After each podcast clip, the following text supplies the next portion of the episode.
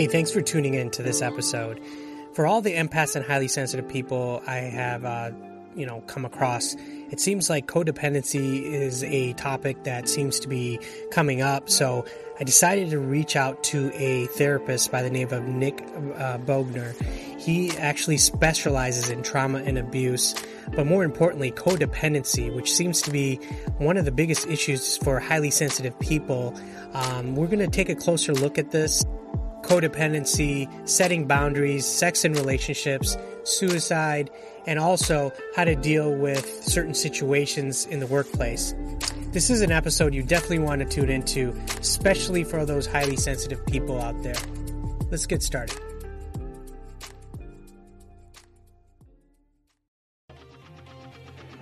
You're listening to the On Call Empath Show.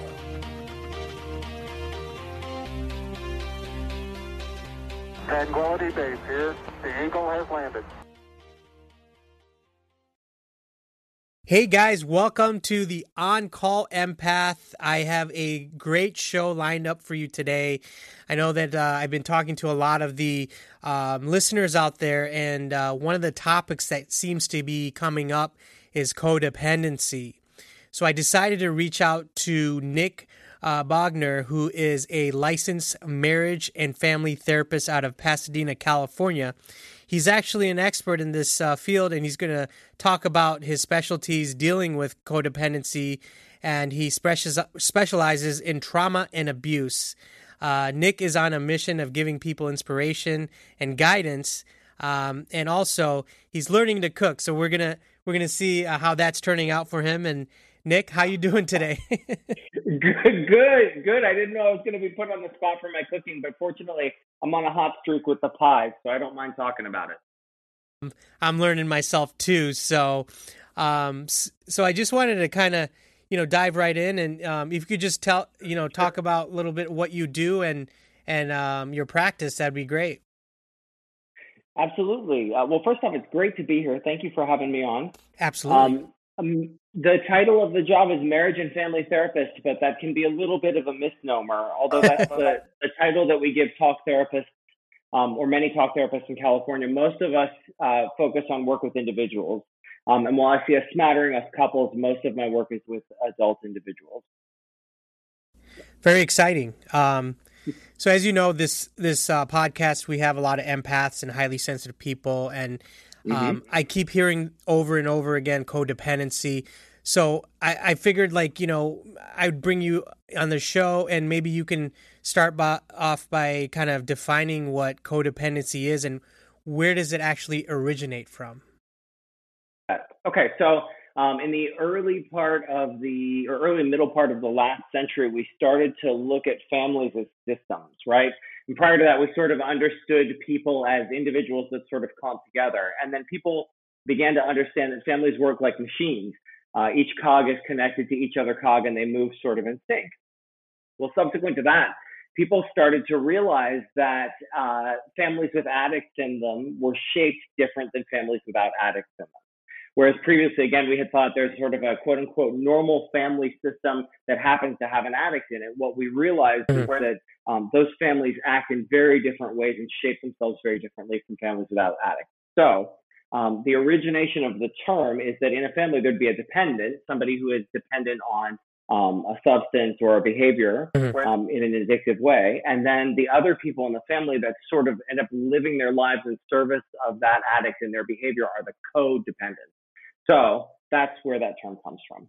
Very interesting. I always wondered myself as, you know, when you're when you're growing up in maybe a dysfunctional household, saying that it could start early as infancy. Um, but I know that there's some environmental factors involved because um, it is, it does get complex. Is it more in uh, like more to do with your environment?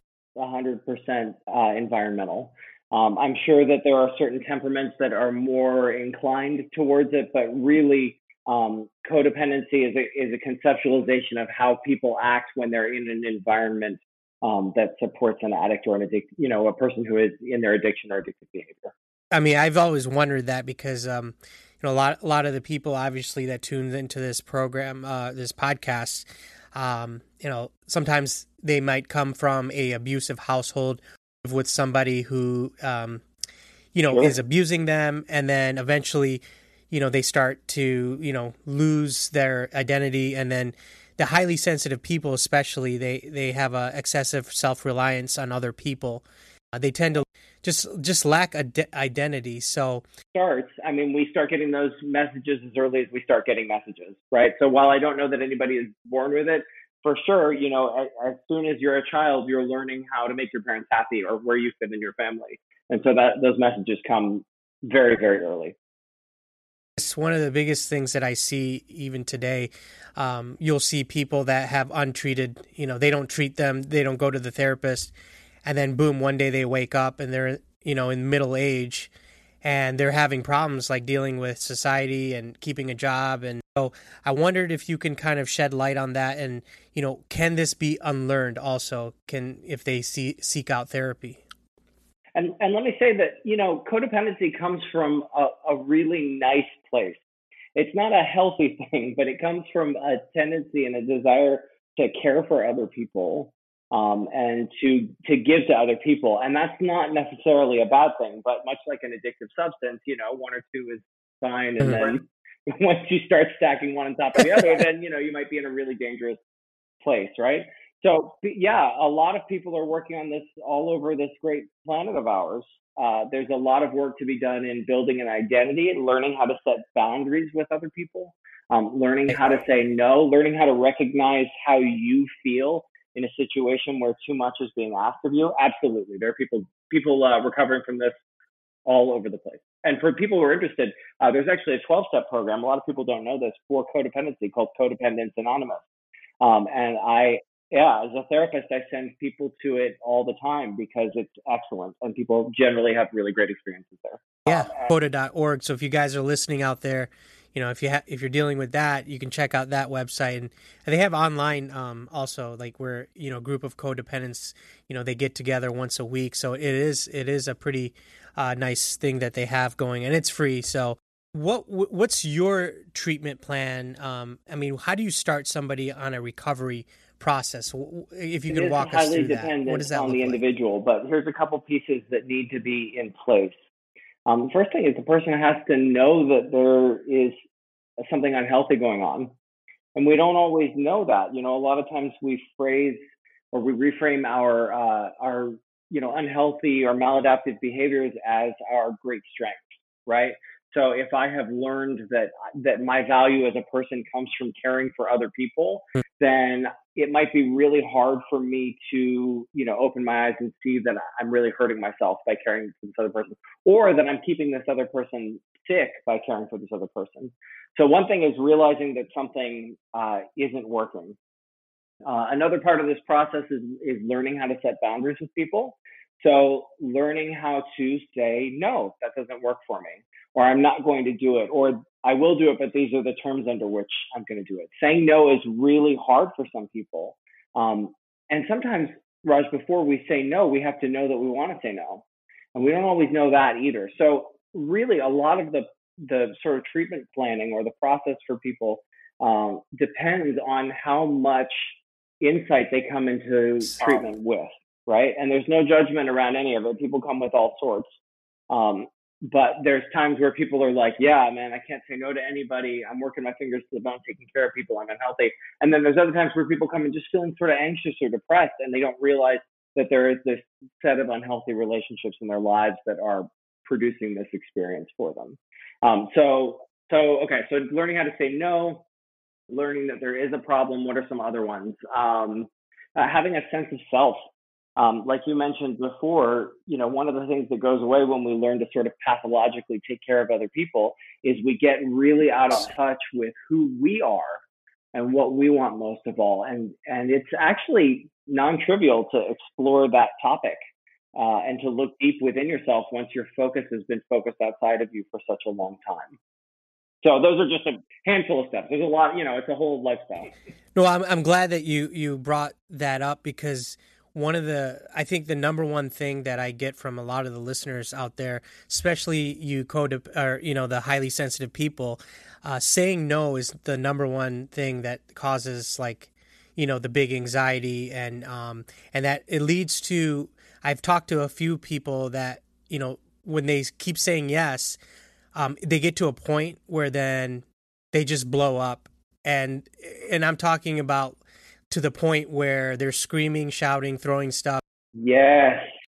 Quite a while. It it may take you know a few months, but I know. I mean, people that have worked for employers even they've just taken so many you know hits over the years and finally the day before they quit they just go crazy and just throw stuff out, out the window well or or they or too quick as they go crazy right well I, let me tell you i have some i have some a conceptualization that that may be helpful for you. So the first thing is i i think of things in terms of pendulums right? So pendulums swing from extreme to extreme right? Um, and the goal really if we're going to be in health if we're going to be healthy in most parts of our life right, to be in the middle right?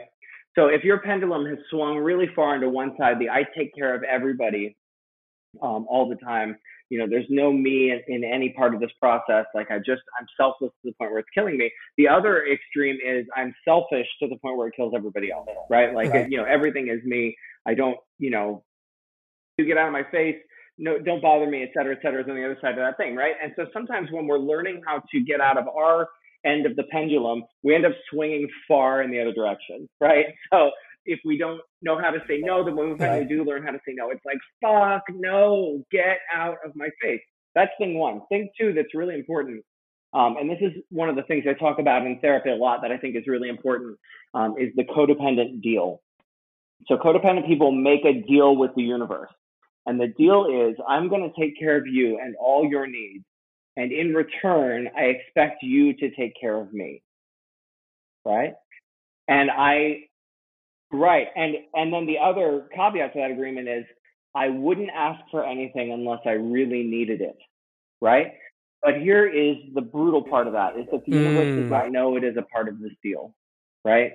So codependents are in the process of constantly being disappointed and hurt and enraged that here is this deal and no one is honoring yes. their end of it. And if I walk in and I say, hey man, I need to borrow five bucks, right. then you need to give it to me because I would never, ever, ever ask you for that or for anything unless I really, really needed it. But of course, no one else knows they're part of that deal. So part of part of the um, the process of working with it is is learning how to say what you want and what you need um, and then how to learn to accept that other people might not want to work with you on those terms.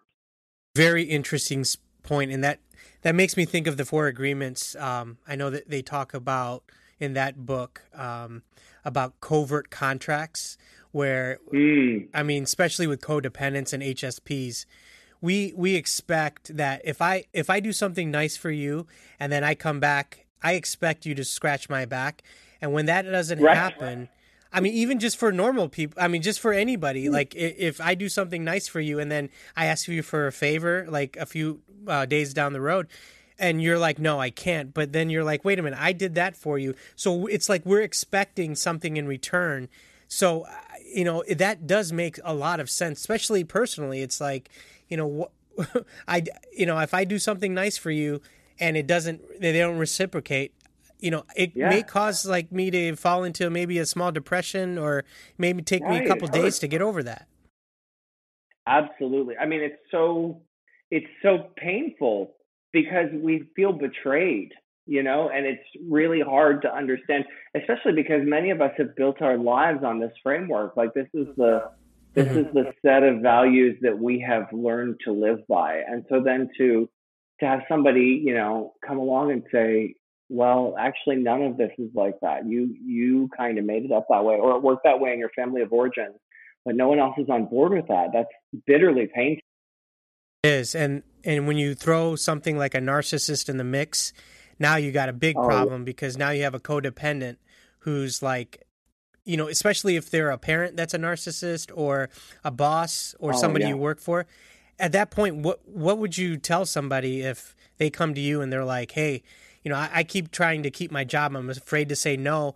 in you know they're financially they're they're abusing me where if i if i quit they're gonna you know maybe hold back my my promotion or you know maybe fire me and they're constantly being Right. stressed 24 7 and i get a lot of that from from people i speak to that are empaths and highly sensitive people so how do you deal with somebody who's extreme like a narcissist who you can't say no to they they will really make your life a living hell Well, those examples that you gave are particularly brutal ones because those are those are involved with safety, right? mm-hmm. Um, if it's your parent um, and you're a child, then you know there can be real, actual safety issues. Whether it's you know really obvious stuff like physical abuse, or whether it can be things like you know are they going to neglect me or kick me out if I stand up to them?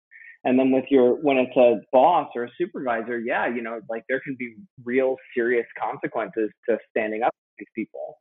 So I think you know in any instance where we're dealing with safety, my first question is can we get you to a place where you're safe?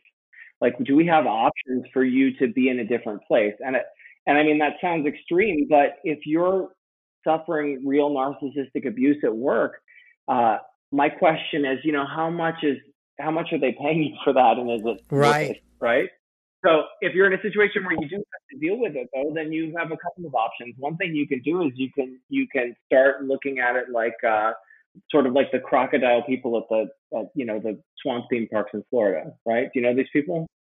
no look yeah the the netflix yeah Well, I mean that that too, but also there's just there's you know a thousand people in these parks in Florida that and their job every day is they go out and work with crocodiles. oh right? yeah And yeah that's terrifying to me.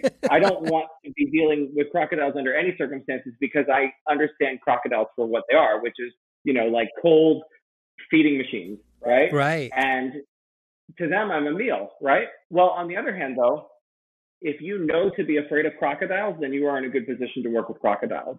Those guys are effective in their jobs as long as they understand to be afraid of the crocodiles. right And so if you're in a situation where you're dealing with somebody who's really toxic for you at work, let's say, um, then you need to handle them with a really different set of skills. Um, you need to handle them like they are a dangerous animal and Right. keep them at an arm's length and be really precise with them um, and have really serious boundaries with them because they can and they very well may hurt you um, if the, you let that guard down. But then the, the longer game is, you know, how can we get you the fuck out of there? right if you have somebody that's abusing you, you know, like that's the real thing. And codependence will stay forever um, in these situations. You know, another thing I'll say, just as an aside, as a therapist, is that you also don't need to solve it internally before you leave, right? And I say this because I had a I had a job that was really tearing me apart some years ago before I was a therapist, and I was in therapy. And God help me, I just wouldn't quit it because I wanted to I wanted therapy to make me better. I wanted therapy to make me love it or make me okay with it, right? And then in retrospect, once I quit, I quit for a different reason. It was like, oh, the answer was to quit four years ago. that Oh was my actual answer. And like maybe there's nothing, you know, uh, shitty things, you know, smell bad. So maybe there was nothing that was going to make this thing okay. Maybe there was nothing that was going to make this job okay for me. Maybe the answer was get out. oh my god i had a very good paying job once it was in arizona it was for a uh, one of those uh, nursing schools and i had like three or four bosses i had to answer to i was very good at what i did i thought but i kept i kept going to work.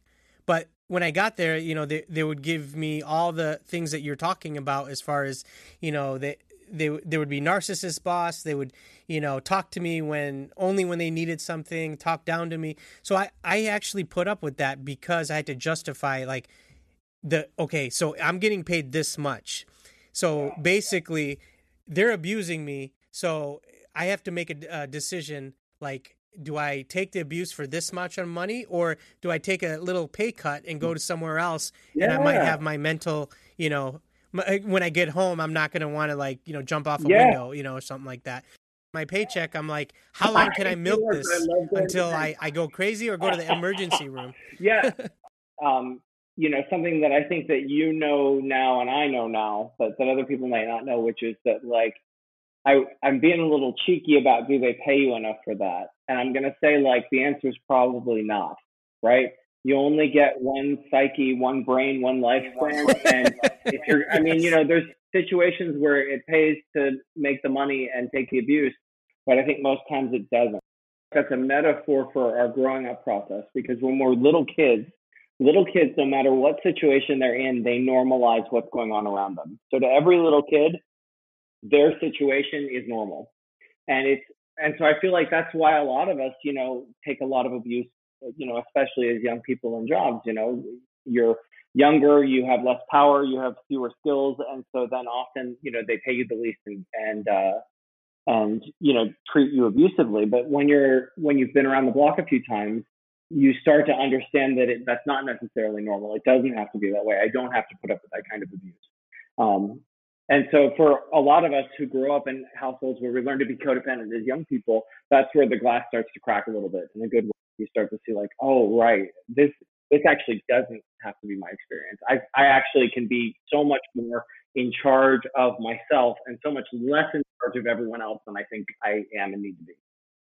One thing I want to point out is like even with for you know forget about the work part.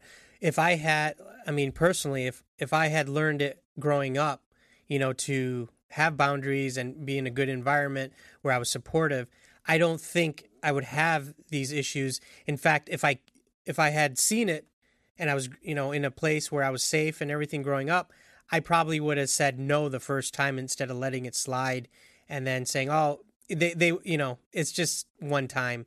But like because of like how I was raised and the people I was around, I think that impacted me in the workforce also. So I think it did you were right. It does start at a young age. Well, and work workplaces are families too, whether we would like to admit it or not. They're for sure systems, and they're virtually always families. And so, you know, a lot of times we end up seeking out a, the you know a workplace either because of or in spite of the family um, that we come from. And I've certainly worked for businesses where they wanted, you know, and I'm, nobody knew they were doing this, but where they wanted people who were codependent to come in, right? Like we want people who are going to come in and say, yes, I'll stay as late as you want me to stay. No, I don't need any time off. Yes, I can work when I'm sick. Um, you know, your wish is my command. Like there's businesses that really um, seek out those kind of people, and it gets really, really unhealthy. I had one, you know, just recent, you know, not too long ago, but it was a gym I worked for. But I'm glad I'm got out of that place. Um, right. but yeah. um, I, I want to switch gears here real quick. I know that, um, you know, there's a lot of treatment out there and, and obviously you're very good at what you do you know and you know you know codependency you understand it if let's say um, somebody ha- has never gotten treatment and they just let it go and they don't seek treatment at all they think mm-hmm. they can handle it and they don't admit it and it starts to lead more can it lead towards suicide i mean i, I don't want to you know, scare people, but any situation where you feel sad enough and hopeless and helpless enough can lead to suicidal ideation. Um, you know, in fact, I would say most people at some point in their lives have some form of suicidal ideation, right? Like right. the the the fantasy of of all of my troubles being over or not having to be here is a really really common one. Where suicidal ideation, you know, gets to a place where we need to really intervene on it is when people start making plans. Um, to carry that out. Uh, but it, yeah, absolutely. If you're in a place where you know things are terrible for you and you don't think that they're going to get any better, absolutely. You know, I I I don't want to make up a story for you, but you know, if you had been in that job in Arizona and it was a nightmare, but there was a part of you that believed that you didn't have the capacity to quit it and that you were just going to have to work there for the rest of your life, uh, you know, I wouldn't blame you for having the thought cross your mind, you know? Yeah. And the other thing is like a lot of these environments are like, they're all sometimes they're family oriented. So they have yeah. like their mm-hmm. cousins and brothers and sisters and, um, you know, all their, their relatives in the high position. So they, they get them through the back yeah. door and they're not even qualified for the position. And that's one thing that I can say that in my career working for almost 40 employers, I've seen that where they bring in some relative and then they put them in charge, you know, um, and they have no, oh. you know, education. They they don't know anything, but they're like the VP of you know marketing, and I'm like, how how is that possible? Like, that's one thing I've noticed. Sometimes we're stuck in a really you know, you and I have talked a lot about work and professionalism, but sometimes we're stuck in a family um, that has a, a really unhealthy system, and that can feel really dooming to people too. What what happens if I want to change or want to set boundaries with my family and they reject me? And you know, sometimes that happens, but I feel like a lot of times when the smoke clears, once you're not under all of that pressure from people to, you know, take care of other people at your own expense, then suddenly the life can be richer, even if you lose a few people along the way. Wow. And so I guess like the people that are listening out there, I mean, definitely if you're if you're facing anything um, like this, there is help out there. So definitely, you know, look out, you know, to that coda.org or, you know, look out for a therapist. But there is ways to get over this. So um, so that leads me to ask you, as far as self care tips, um, what would you suggest as far as like coping and patient mm-hmm. treatment? Uh, what are some good self care tips that you can just kind of leave us with? Good self care tips. Well, again, it's it's pretty individualized to the situation, but I would say to anyone listening, if uh, I'm gonna have a I'm gonna say a phrase here, and the phrase is that doesn't work for me. And I would urge anyone listening to ask yourself whether that's a phrase you say or whether that's a phrase you feel comfortable saying.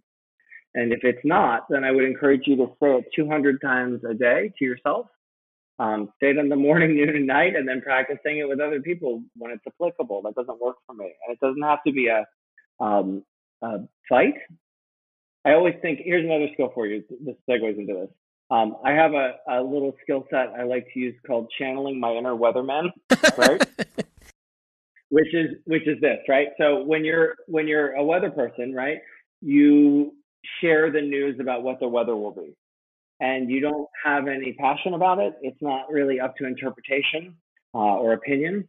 It's just the weather. It's going to be what it's going to be. It's going to be 97 degrees and sunny today, and it's going to be 40 degrees and icy tomorrow. And there's nothing that you or me or anybody can do about it. And this is the same way when we're delivering news or setting boundaries with other people. And I think a lot of times we tend to want to do the sort of rocky warm up dance and be like, you know, get ready, like I'm going to get in there and I'm just going to tell them how it's going to be. Get in our heads, right? Yeah. But meanwhile, you're, yeah, and you have your fists up and you're like, yeah, you know, like come at me, right? But you don't, you shouldn't be getting into a fight, right? And then also sometimes we want to get really defensive and we want to say like, and I'm going to come in, and if they say, well, I don't like that, then I'm going to say, well, you here's what you need to understand, and then we end up having an argument with them in our head, you know, like this defensive thing. Well, Raj, I don't need you to believe me about the weather because the weather is just mm. the fucking truth. So right. when I go in and I have a boundary to set with somebody, I don't fight them and I don't defend myself. I just tell them the truth. I tell them how it's going to be. And then hopefully they can come with me on that journey. And if they can't, then God bless but we're not going to be on this journey together. So, uh, so repeat the phrase that doesn't work for me a hundred times a day, and also channel your inner weather person um, when you're preparing to have a challenging discussion with people. And so I love that. I, am going to write that down, but I know yeah. that some people, like manipulative people, especially, if they ask you, um, "Can you can you elaborate on that, or do you just stay quiet and say uh, and repeat that phrase until they leave you alone? Because there are some people that will be like, I, I don't understand what that means." Well, so asking for clarification is totally acceptable, and it's even good. Um, debating in an instance where it's about my boundaries is not welcome. So if somebody really wants to understand, then I'm happy to tell them, right? Like I, I want you to understand why this, you know, why this doesn't work for me. But if it has that texture of, um, I want to ask you why so I can punch a hole in it, um, then I'm probably not, I'm, you know, silent is an option, right? It's always an option. I might say, yeah, actually, I don't really want to discuss that with you. I'm just yeah. telling you how it is. Wow. And then silence. Be a therapist, man. Therapist, are you kidding me? Like we get paid by the hour, and we get and we're silent.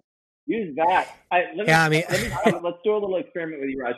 I'm going to be silent with you for about 15 seconds, and we're going to see how uncomfortable that makes you with this dead air. Yes, I'm already I'm already uncomfortable as it is. I don't like silence. Yeah, you don't like it, right? So if you learn to master that, then suddenly you you don't have to attack, you don't have to defend. You're just being yourself, you set your boundaries and the other person is like, well, well, well, well, wait a minute, hold on, you know, and I don't need to hold on. I just told you the weather. I'm on my way. Effective, um, especially, you know, the HSPs and the empaths that are listening out there for anybody that, you know, I know a lot of them have gone through past trauma and they they may be with somebody who provokes them. Try that. See if that works. I mean, I'm going to try that too, like anywhere I go. Because I get I get asked all the time, "Hey, you want to do this? Yeah. You want to do that?" That doesn't work for me and then they'll try to come back and be like, okay, how about if Mhm. we do this? And they try to make a sweeter deal, and I'll repeat it. They'll just try to get something out of my ass, like Well, ta- if they make a sweet enough deal, take it. yes, eating it like until they Yeah. go to somebody else, because once they smell blood, they're gonna go after the weakest I mean, link. yeah, that's part of it. And I want, and I want to like, I also, there's some people that are really predatory like that. And then there's other people who are less um, nefarious than that, who just don't really have those boundaries. And that's, that's where I think we're like, a lot of times the other side of it, we've talked, you know, we've treaded the ground of like, you can set boundaries with people and they can leave. But the other thing is that sometimes you set boundaries with people and they meet them, which is great if you if you start setting boundaries with people, and this is actually what I'm really working towards with people. I'm you know I'm I'm rarely working with people to like get these people out of your life. It's more like if you hold people to a higher standard, a lot of times they're going to meet your your expectations, and that's fantastic. the trash will take itself out. So that's you're weeding off, you're weeding off all the bad people because some people they, they, they can't, you know, they don't like people like you know standing up to them, so they'll try to pick on you until you pop. But then if you keep putting up, you know, like you said, you know, it doesn't work for me, they're gonna find somebody else eventually, and that's.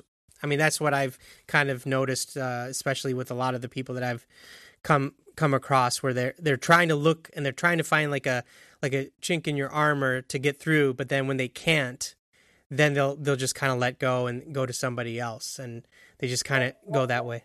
Some of them will say, "What does work for you?" I mean, that's the other piece of it is that there really is a world where you get what you want. There's a world where no is a real answer, or where yes is a real answer. And so, I really this is another thing is I really encourage people to hold themselves and those in their lives to higher standards.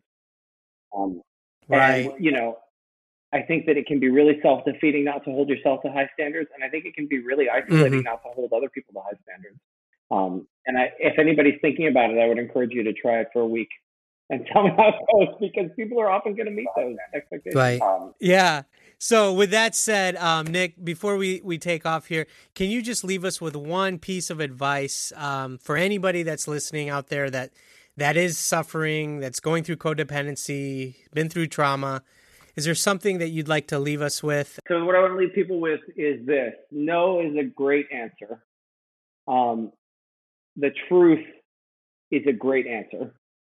Even if the truth is unpleasant, the truth is a great answer. So tell the truth. There you have it. Tell the truth, even if that means, even if that means they're going to yell and scream at you. Just know that it's only temporary. and you're respecting them by telling them the truth, right? I mean, it's think of how disrespectful it is to to deny other people the truth, right? And it's worse, that's abusive, right? And I think a lot of times we do it we're worried about how people will react. Um, but tell the truth this week. That movie, Liar, Liar, where that movie kills me. That movie kills me. that's like that's what comes to my head right now. Like, Well, this is the thing. Okay, so let's give me two seconds here. The difference, Yeah. the problem with liar liar is that the difference between honesty and candor is very, very important, right? And he could have told the truth over and over again and just not opened his mouth some of the time, right? And that's yeah, that's the balance that I'm urging your listenership to strike is that like you don't have to be honest about absolutely everything that crosses your mind, but I would encourage you to be honest about you as long as it's safe. very good advice, Nick. It's been a pleasure having you on this podcast. Uh, before we take off, can you just tell us your you know contact uh, website or anything you'd like to shout out to anybody? To. Thank you for the opportunity. First off, thanks for having me. It's been a pleasure to Yeah. talk to you. Uh, folks, if you want to see me, my website is uh, nickbognartherapy.com, B O G N A R. Um, I am on Instagram at, at Nick Bognar MFT. Um, and I actually have a sporadic podcast uh, about joyful living uh, called More Exemplary, and that's available on all the platforms and also moreexemplary.com. Uh, so if you reach out to me, I will respond. I love uh, talking to people. Uh, and I hope that I see some of you down the road. Have it. I wish I had like therapists like this when I was growing up. I just I wasn't lucky, I guess. So, so just kept going, and I was trying to. I'm like, man, I got to find a cool one, but you you live a little bit too far. So, but with that said, thanks again for being on this show. Uh, I had a blast. I learned a lot. Um, hope you guys learned a lot too. Uh, stay tuned for the next episode. And always, if you can uh, leave a review on Apple iTunes, it helps me out, bring more people like Nick here on the podcast, and it keeps growing. Uh, with that said, thanks so much, and we are out. You're listening to the On Call Empath